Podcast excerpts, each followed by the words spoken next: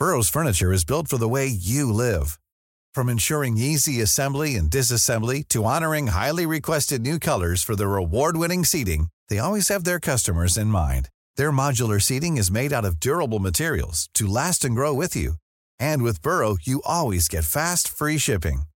Get up to 60% off during Burrow's Memorial Day sale at burrow.com slash ACAST. That's burrow.com slash ACAST.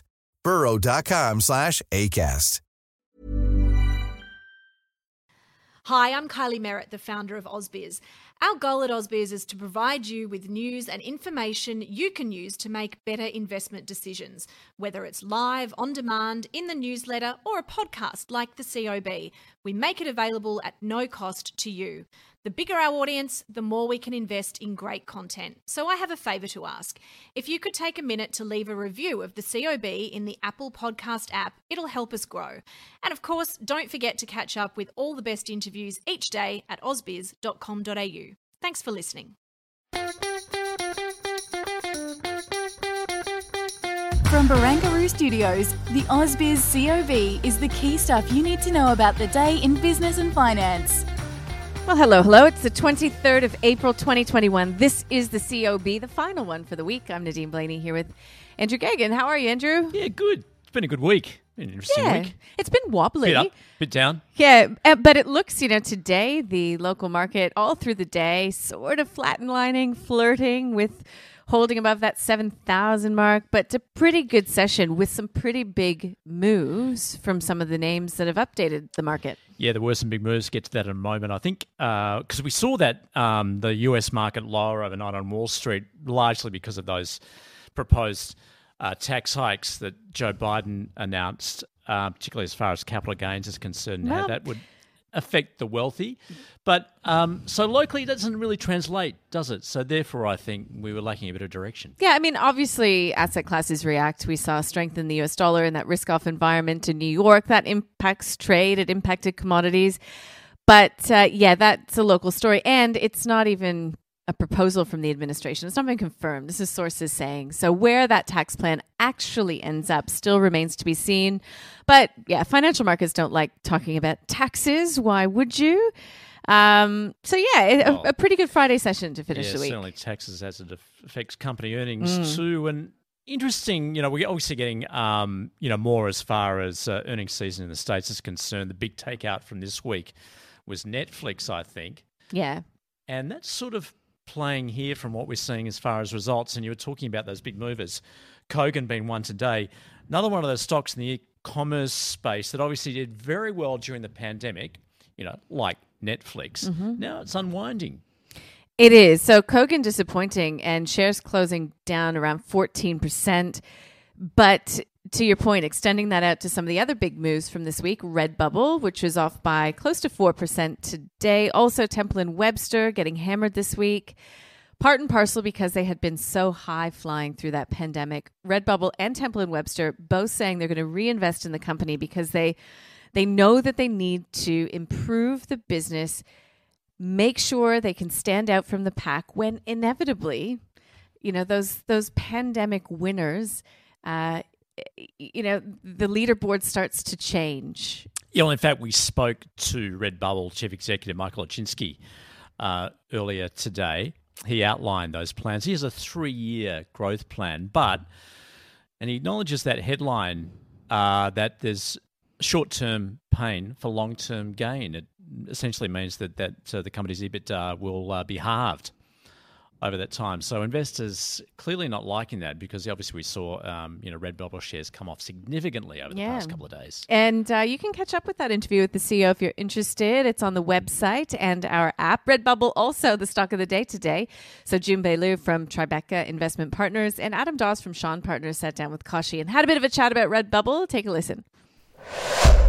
Structurally long term, I like Redbubble very much. And to com- compare that whole entire e-commerce um, uh, place, Redbubble is actually the um, you know one of the um, uh, higher growth, um, you know, structural growth drivers that's drive its earning over the next five years. Uh, and it is global, and you know, 70% of business yep. come from US. So there's a lot of um, growth, room to grow for this business, and it makes the highest margin within the whole e-commerce platform. Um, I think the earning revenue number will look pretty weak, cycling those 100% growth over the next six months. Um, share price perhaps isn't going to rally away, but Redbubble is the one that I definitely will look to um, to build position. As Jun Bei said, they didn't have to do much They've actually said now that they're going to uplift their marketing spend by another sort of 12 to 15% of revenue. So that's going to be another earnings drag on the business. So there's a couple of factors in there that you've got to be careful of and understanding of. Doesn't look like too bad here. It's sort of four dollars thirty. There's a bit of support there back in September, October. So you know it could sort of hold here. It, it's a hold from me because I'd, I'd, I'd want to see full or half year the reporting season to get that going. So Andrew doesn't sound well. It's definitely not being added. It was a, I think you'd call that a firm hold from both of our guests. Yeah, I think they still believe in the growth potential of the company, but um, now's not the time to be buying. If you hold it, yeah, well, sit on it. You want to know what to buy? Listen to the interview we did with Chris Conway from Marcus today.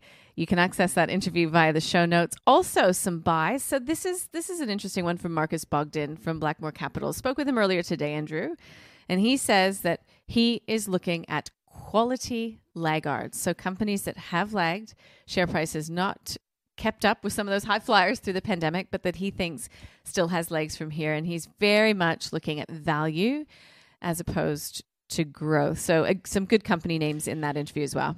Uh, boring, but solid doesn't have to be sexy all the time, does it, Andrew? sort of like us on a Friday well, afternoon. Yeah. on that note, I'm hearing more and more um, analysts recommend Telstra. Thinking, gee whiz, now there's a great example of not being sexy. But, uh, you know, they're seeing potential um, value there, particularly as far as the company splits in four. Speaking of which, splitting seems to be the oh. in favour at the moment, doesn't it? You know, yeah. we're getting that from AGL. Mm-hmm. Uh, shock, shock res- resignation. I forgot about that story this week. That was really big news that the CEO stepped down, said he wasn't the man to, even though it was his idea, his plan, he was not the person to to see it through. So AGL, um, yeah, is one that uh, is not in favor by most people that I speak with. Ben Clark was one of them today from TMS Capital. His interview is up on the website as well.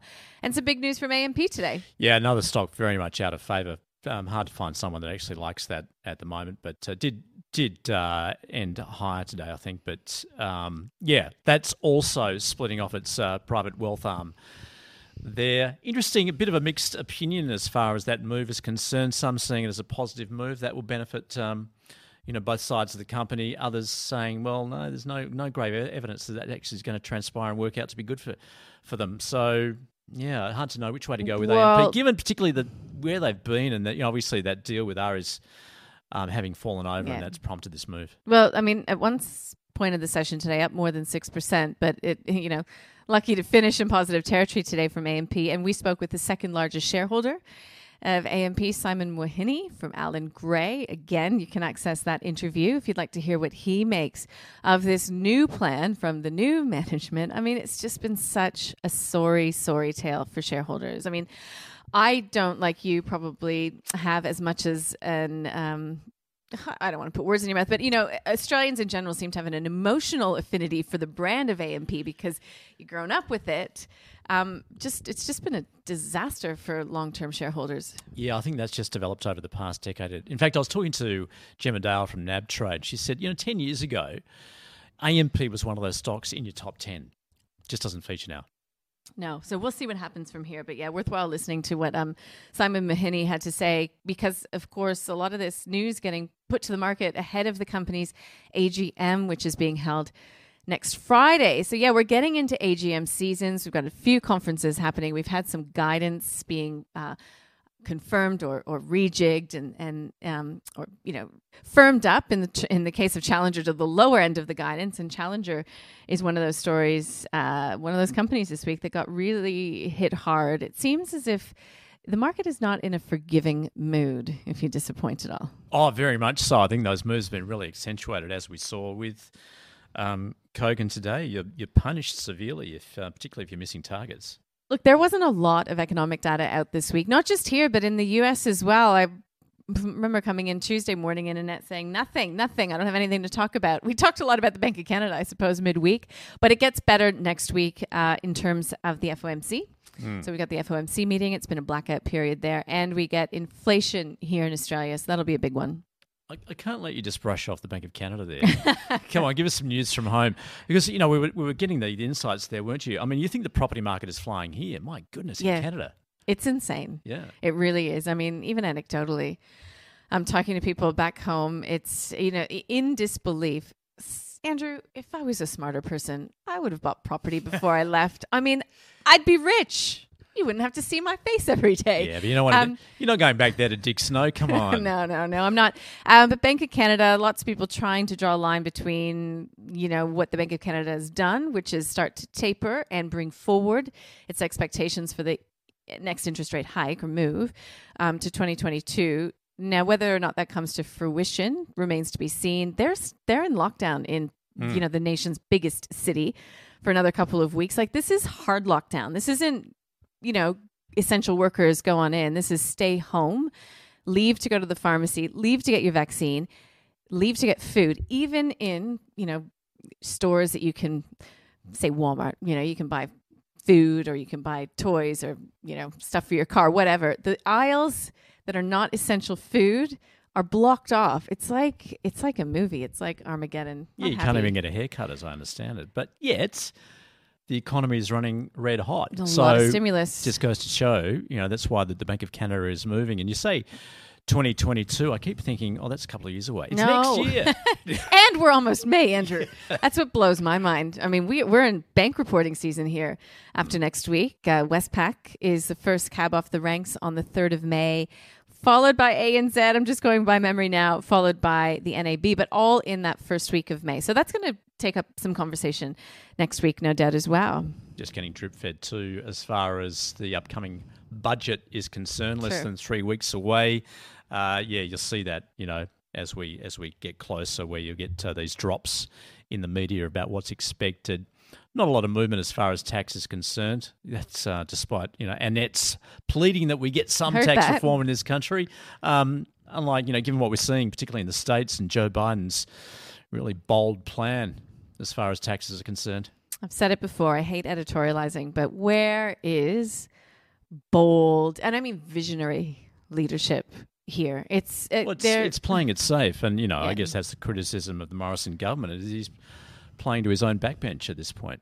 backbench and uh, yeah, well, I guess the Nationals, you know, they, they need that coalition support. Um, and this is not, you know, picking one side over the other, but I mean, it just feels as if we've wasted the crisis in terms of really bold reform. You know, we don't want an economy the same coming out of this pandemic as we went going in. And by all indications, nothing much, nothing much is going to be put in place that will uh, really help stimulate the economy in more meaningful ways and more innovative ways. It's frustrating. It was a great chance for a, a good reset, and I think in consumers' minds, they reset. Yeah, Mm-hmm. it just hasn't been followed through as far as policy is concerned. Oh boy, come on, it's Friday. Let's lighten it up a bit. what are you doing this weekend? Big, busy weekend of sports? No, in fact, uh, well, one third of my sporting agenda is out because my daughter has uh, broken her arm. So um, I'm not laughing at the arm. no, that's what you get as a parent, isn't it? It sure is. I'm up at uh, seven o'clock for netball, Andrew. Oh, I'm one of you now. I'm Good one of you. These last call nights, you know, these these uh, making the last call last over for me. Yeah. Oh well, you know, you enjoy it while it lasts. Yeah. Because you look back and the kids will be out of the house, and you wonder, hmm, now what? Yeah, it's true. It'll be 2029 before we know it. All right, Andrew. I hope you have a really good weekend. And hey, thanks to everybody who's listened, who's watched this week, who's told their friends about us. Come on, we we do really um, rely on you to expand our network to bring more people into the Ausbiz community and tribe. If you like what you see, if you like what you hear, please pass it along. All right. Have a great weekend.